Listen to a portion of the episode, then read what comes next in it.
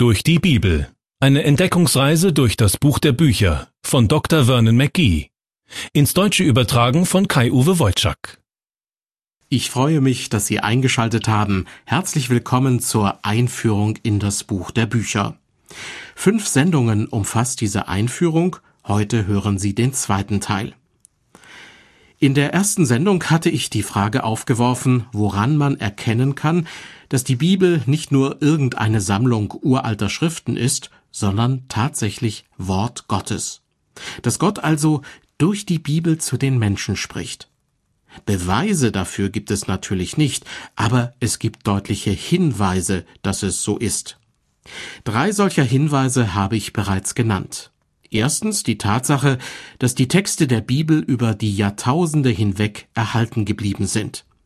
Von den Originalhandschriften, die heute nicht mehr existieren, wurden immer wieder zuverlässige Abschriften hergestellt. Und obwohl es zu allen Zeiten Menschen gab, die versucht haben, die Bibel auszurotten, sind bis heute Abermillionen Exemplare gedruckt worden. Ein zweiter Grund, warum ich davon überzeugt bin, dass die Bibel Gottes Wort ist, sind die vielen archäologischen Funde, die bis heute ans Tageslicht befördert werden. Manche Aussagen der Bibel, die für fragwürdig gehalten wurden, konnten durch diese Funde bestätigt werden. Und ein dritter Grund, der für die Zuverlässigkeit der Bibel spricht, sind die zahlreichen Prophezeiungen, die bereits in Erfüllung gegangen sind. Auf die Prophezeiungen möchte ich gleich noch weiter eingehen und dann noch zwei weitere Punkte nennen, die darauf hinweisen, dass die Bibel Gottes Wort ist. Nämlich viertens die Veränderungskraft der Bibel im Leben eines Menschen und fünftens die Glaubensgewissheit, die durch das Buch der Bücher vermittelt wird.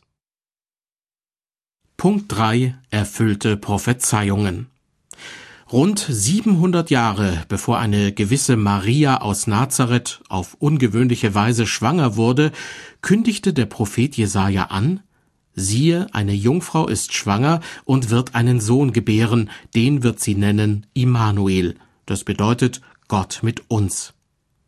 Mehr als 300 Prophezeiungen, die in irgendeiner Hinsicht mit dem ersten Kommen Jesu zu tun haben, also seine Geburt betreffen, sind bereits in Erfüllung gegangen. Diese erfüllten Prophezeiungen sind ein Hinweis darauf, dass man sich auf die Bibel verlassen kann und dass sie wirklich Gottes Wort ist. Als Jesus Christus am Kreuz hing und am Sterben war, da gab es allerdings ein prophetisches Wort aus dem Alten Testament, das sich bis dahin noch nicht erfüllt hatte. Und zwar Psalm 69, Vers 22. Dort heißt es, Sie geben mir Essig zu trinken für meinen Durst. Und was geschah, während Jesus am Kreuz hing? Schauen wir nach im Johannesevangelium Kapitel 19 ab Vers 28. Dort wird berichtet, als Jesus wusste, dass schon alles vollbracht war, spricht er, damit die Schrift erfüllt würde, mich dürstet. Da stand ein Gefäß voll Essig. Sie aber füllten einen Schwamm mit Essig und steckten ihn auf ein Isoprohr und hielten es ihm an den Mund. Ist das nicht faszinierend? Ein Mensch konnte nicht aus sich heraus 700 Jahre im Voraus ahnen, dass sie Jesus Essig zu trinken geben würden. Mit menschlichen Voraussagen ist das ja so eine Sache. Denken wir nur an die Wettervorhersage. In manchen Regionen ist es in einer bestimmten Jahreszeit gar nicht so schwer, die richtige Wetterprognose zu treffen. Aber wenn sich das Wetter ändert, häufig ändert, ist die Treffergenauigkeit des Fachmanns manchmal kaum besser als die eines Laien. Im Gegensatz dazu durfte sich ein Prophet im alten Israel keine falschen Prognosen leisten. Er musste äußerst akkurat sein. Und wenn er es nicht war, konnte es ihm passieren, dass er als ein falscher Prophet getötet wurde. Gott hatte seinem Volk gesagt, dass sie dazu fähig sein würden, zwischen einem falschen und einem wahren Propheten zu unterscheiden. Ein wahrer Prophet musste sich oft als ein solcher erweisen, indem er, wie Jesaja, eine Voraussage traf, die in einem örtlich und zeitlich begrenzten Umfeld in Erfüllung ging. Wenn sich diese Prophezeiung dann erfüllte, konnten die Israeliten sicher sein, dass man dem Propheten auch dann vertrauen konnte, wenn er über die ferne Zukunft sprach, so wie Jesaja. Wir sind heute in der Lage, zurückzublicken und stellen fest, Jesajas Prophezeiungen haben sich erfüllt. Es gibt noch so viele andere interessante Prophezeiungen.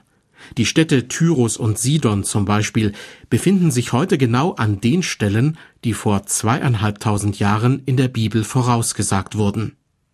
Gleiches trifft auf die Grenzen von Ägypten zu.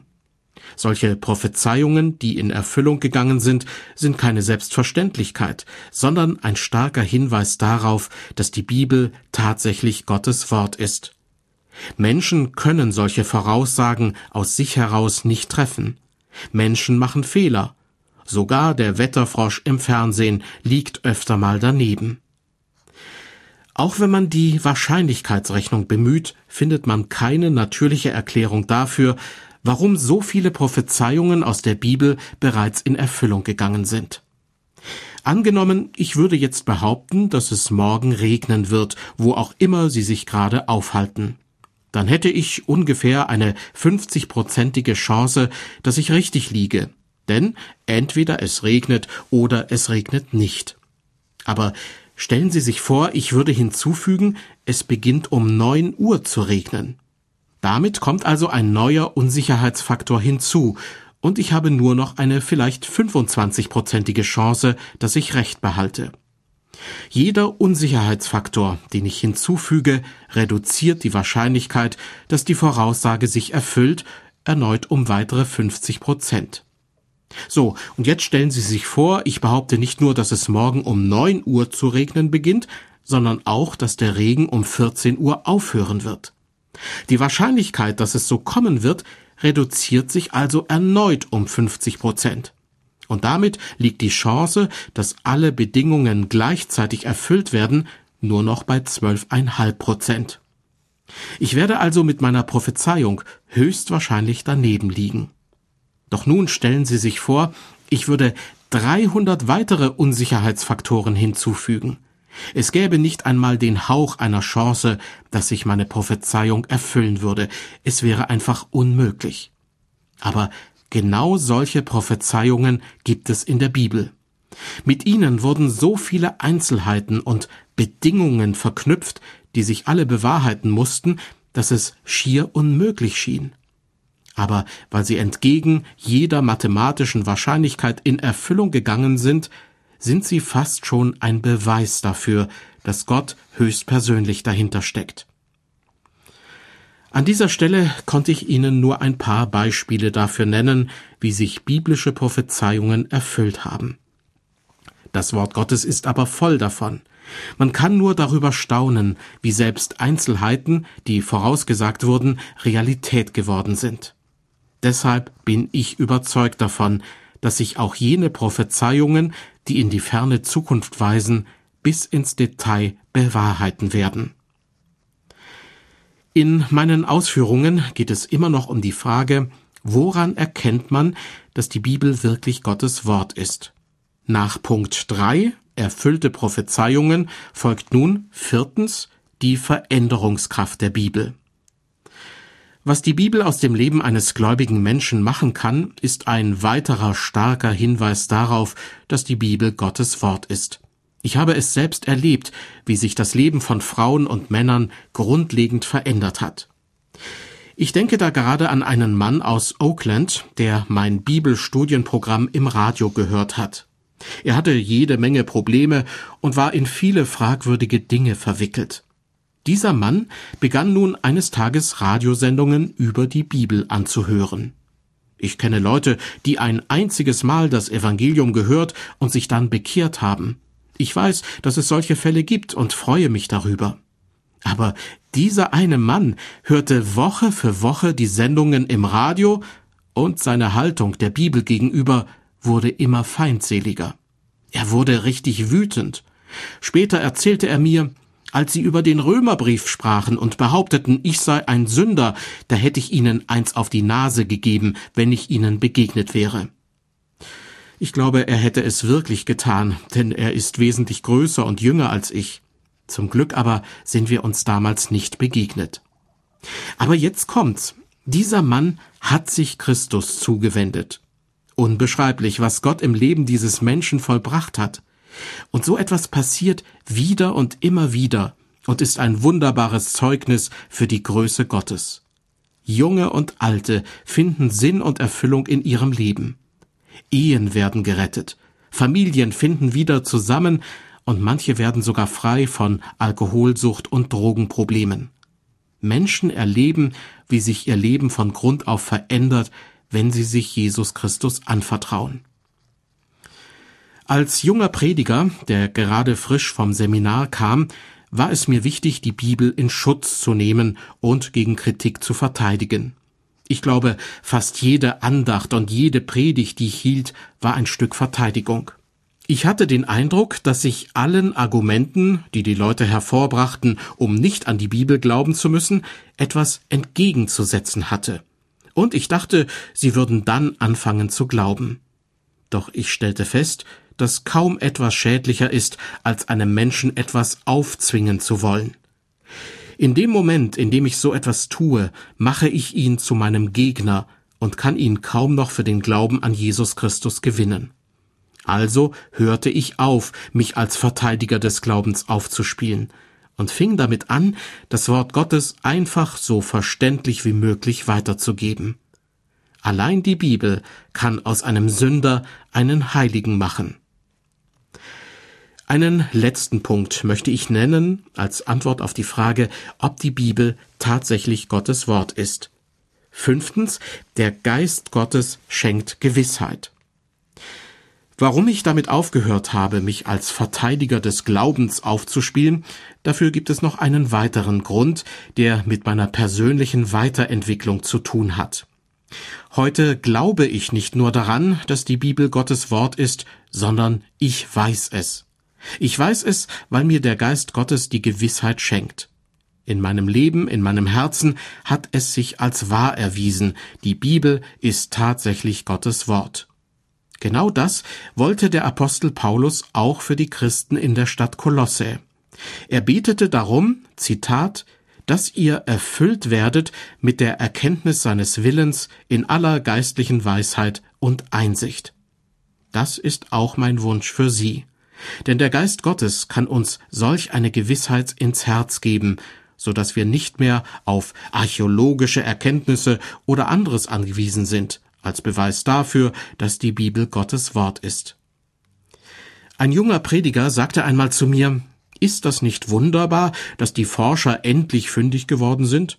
Und er nannte irgendeine wichtige Entdeckung, die nach seiner Ansicht die Glaubwürdigkeit der Bibel untermauerte. Doch ich entgegnete nur, so wichtig ist die Sache auch wieder nicht.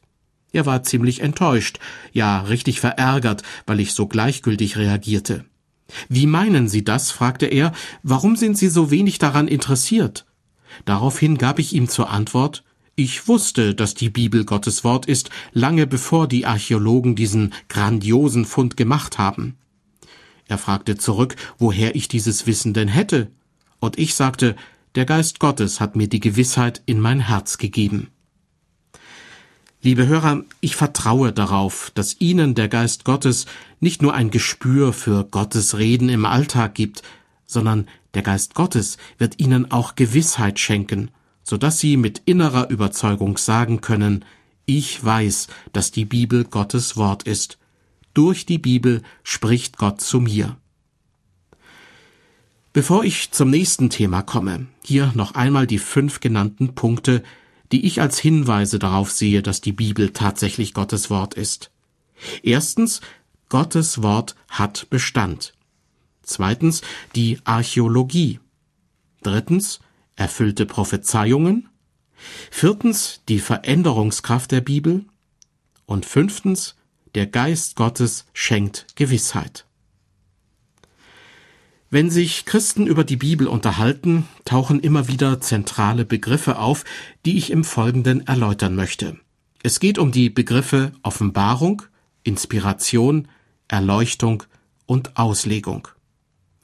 Wenn man davon spricht, dass Gott sich offenbart hat, dann heißt das, Gott spricht zu den Menschen und teilt sich ihnen mit.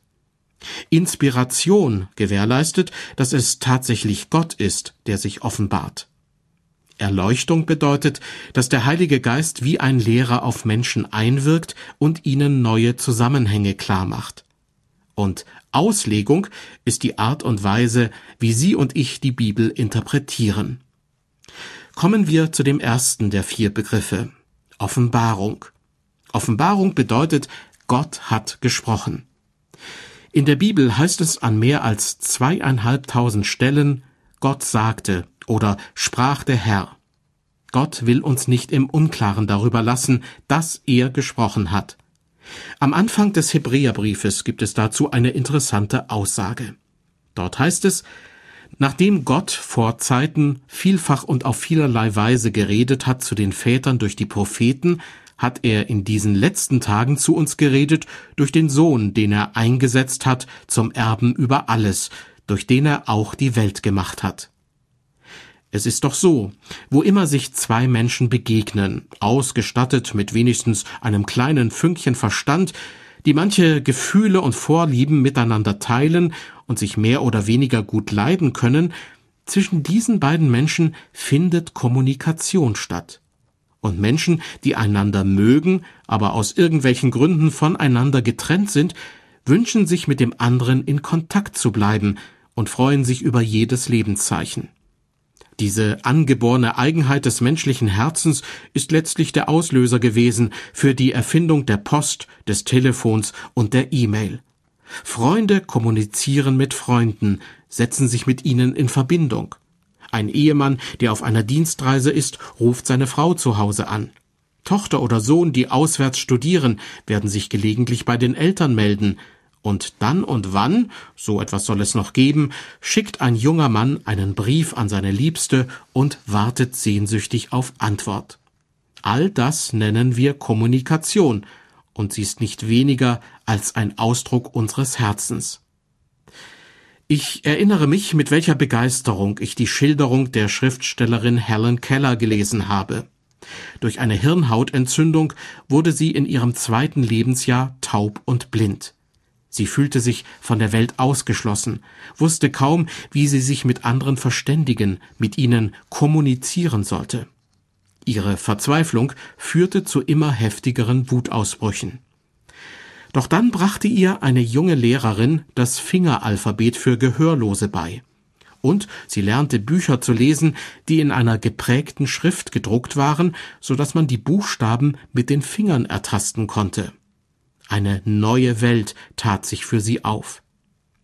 In diesem Zusammenhang möchte ich Ihnen die Frage stellen, die ich für eine vernünftige und durchaus begründete Frage halte, nämlich Wäre es nicht einleuchtend, aus all dem Gesagten zu Schlussfolgern, dass Gott Kontakt aufgenommen hat zu den Menschen? Er hat sie geschaffen, er hat ihnen einen Verstand gegeben, er hat sie geschaffen zu seinem Bilde, wie die Bibel es ausdrückt, also mit einer gewissen Ähnlichkeit in verschiedener Hinsicht. Wenn sich Gott nicht bereits geoffenbart hätte, dann könnten Sie und ich nichts anderes tun, als abzuwarten, in der Hoffnung, dass er zu uns spricht. Doch wie heißt es am Anfang des Hebräerbriefes? Ich habe die Stelle vorhin bereits zitiert. Der Verfasser des Hebräerbriefes schreibt, im Alten Testament hat sich Gott durch die Propheten geoffenbart, und nun spricht er durch Christus zu uns. Beide Arten, sich zu offenbaren, im Alten Testament durch die Propheten und im Neuen Testament durch Christus, finden wir in der Bibel, im Wort Gottes. Und allein durch die Bibel erfahren wir davon, dass sich Gott den Menschen geoffenbart hat. Die Bibel besteht aus 66 Büchern und durch jedes einzelne teilt er sich den Menschen mit. Offenbarung, Inspiration, Erleuchtung und Auslegung, vier Begriffe, die häufig verwendet werden, wenn Christen über die Bibel sprechen. Ich komme jetzt zu dem zweiten Begriff, Inspiration. Ich bin überzeugt davon, dass die Bibel Gottes Wort ist, dass Gott die Verfasser der biblischen Bücher dazu inspiriert hat, alles niederzuschreiben, was er den Menschen mitteilen wollte. Gott hat es ihnen eingegeben. Und deshalb ist das, was in der Bibel steht, verbindlich bis zum heutigen Tag. Durch die Inspiration der Bibel ist gewährleistet, dass tatsächlich Gott sich durch dieses Buch offenbart, dass wir es nicht mit menschlichen Vorstellungen und Ideen zu tun haben. Und genau das wird auch in der Bibel gesagt. Paulus schreibt im zweiten Timotheusbrief, alle Schrift von Gott eingegeben ist Nütze zur Lehre, zur Zurechtweisung, zur Besserung, zur Erziehung in der Gerechtigkeit, dass der Mensch Gottes vollkommen sei, zu allem guten Werk geschickt. Beachten Sie bitte, dass es hier heißt, alle Schrift ist von Gott eingegeben. Oder nach einer modernen Übersetzung, die ganze Schrift ist von Gottes Geist inspiriert. Das Wort Inspiration kommt vom lateinischen Spiritus, was so viel bedeutet wie Hauch, Atem oder Lebensgeist. Die Heilige Schrift atmet also gewissermaßen den Lebensgeist Gottes. Gott hat durch diejenigen, die die Bibel aufgeschrieben haben, genau das mitgeteilt, was er mitteilen wollte. Mehr hat er nicht hinzuzufügen. Der Apostel Petrus drückt es im zweiten Petrusbrief so aus. Es ist noch nie eine Weissagung aus menschlichem Willen hervorgebracht worden, sondern getrieben von dem Heiligen Geist haben Menschen im Namen Gottes geredet. Es ist sehr wichtig, sich klar zu machen, dass die Verfasser der biblischen Schriften vom Heiligen Geist getrieben wurden. Sie haben die Gedanken Gottes zu Papier gebracht. Bischof Westcott sagte einmal, der Gedanke ist notwendigerweise mit dem Wort verbunden, so wie die Seele mit dem Körper. Und von Dr. Caper stammt das folgende Zitat. So schwer es fällt, Musik ohne Noten zu machen oder Mathematik ohne Zahlen, so schwer fällt es, Gedanken zu begreifen, wenn die Worte fehlen. Was ich damit sagen will, über Gottes große und geheime Gedanken brauchen wir nicht zu spekulieren, sondern achten wir lieber auf seine Worte, die er von Menschen aufschreiben ließ, welche er mit seinem Geist inspiriert hat. Es gibt da so eine skurrile Geschichte von einer jungen Frau, die von einem berühmten Lehrer Gesangsunterricht bekommen hatte. Bei einem ihrer Auftritte saß er im Publikum und hörte zu. Die junge Frau war sich unsicher, wie er wohl ihre Leistung bewerten würde. Als er sich nach der Aufführung nicht blicken ließ, um ihr zu gratulieren, fragte sie einen Freund, was hat er gesagt? Der Freund antwortete, er hat gesagt, du singst einfach himmlisch. Die junge Frau konnte es kaum glauben und fragte deshalb, ist es genau das, was er gesagt hat? Na ja, nicht wörtlich, aber genau das hat er gemeint. Ich will genau wissen, was er gesagt hat, beharrte die Nachwuchssängerin. Und sie bekam zur Antwort, er hat gesagt, was für ein himmelschreiendes Getöse. Tja, ohne Zweifel gibt es einen Unterschied zwischen himmlischen Tönen und einem himmelschreienden Getöse. Auf die richtige Wortwahl kommt es eben an. Das gilt aus meiner Sicht auch für die Bibel. Wenn wir von Inspiration sprechen, sollten wir nicht darüber spekulieren, was Gott sich gedacht hat, sondern wir sollten uns an die Worte halten, die er niederschreiben ließ von inspirierten Menschen. Sogar Jesus Christus hat sich auf die Bibel berufen, indem er sagte, es steht geschrieben, und dann zitierte er aus dem Alten Testament. Jesus vertraute also darauf, dass die Verfasser des Alten Testaments genau das aufgeschrieben hatten, was Gott wollte. Ein schönes Beispiel findet sich im zweiten Buch Mose, Kapitel 20. Da heißt es ganz am Anfang, und Gott redete alle diese Worte. Und dann folgen die zehn Gebote. Gott sprach und Mose schrieb auf, was Gott sagte. In den letzten hundert Jahren wurden sehr viele uralte Handschriften mit biblischen Texten gefunden. Einige von ihnen wurden in Großbritannien wissenschaftlich untersucht. Sir George Kenyon von der Bibliothek des Britischen Museums machte dazu eine bemerkenswerte Aussage. Er sagte, Angesichts dieser alten Handschriften kann jeder Bibelleser beruhigt sein, was die Zuverlässigkeit der Bibel betrifft. Wir sind uns nun ganz sicher, Abgesehen von ein paar unwichtigen Wortabweichungen, die beim Abschreiben von ganzen Büchern immer wieder mal vorkommen können, wurde das Neue Testament zuverlässig überliefert. Mit anderen Worten, wir können also sicher sein, dass das Neue Testament, wie wir es heute in Händen halten, den Originalmanuskripten weitestgehend entspricht. Und ich zumindest bin davon überzeugt, dass diese Originalmanuskripte von Gott bzw. durch seinen Heiligen Geist inspiriert wurden. Inspiration, ein wichtiges Thema für viele große Theologen. Irenäus von Lyon, ein Kirchenvater des zweiten Jahrhunderts, beurteilte die Schriften christlicher Autoren danach, ob ihre Werke im Einklang mit dem Wort Gottes stehen und durch den Heiligen Geist inspiriert wurden. Kirchenvater Augustinus lebte im fünften Jahrhundert und äußerte sich folgendermaßen Lasst uns demütig sein und uns unter die Autorität der Heiligen Schrift beugen. Sie ist ohne Irrtum und kann nicht in die Irre leiten. Und Charles Haddon Spurgeon, ein Erweckungsprediger des 19. Jahrhunderts, merkte an, ich hege keine Zweifel an der wörtlichen Inspiration der Bibel, solange ich immer wieder feststelle, wie manchmal schon einzelne Wörter, die Gott verwendet, der Seele eines Menschen wohltun. So viel zum Thema Inspiration. Durch die Bibel spricht Gott in unser Leben und in unser Herz hinein. Die Bibel ist von ihm inspiriert.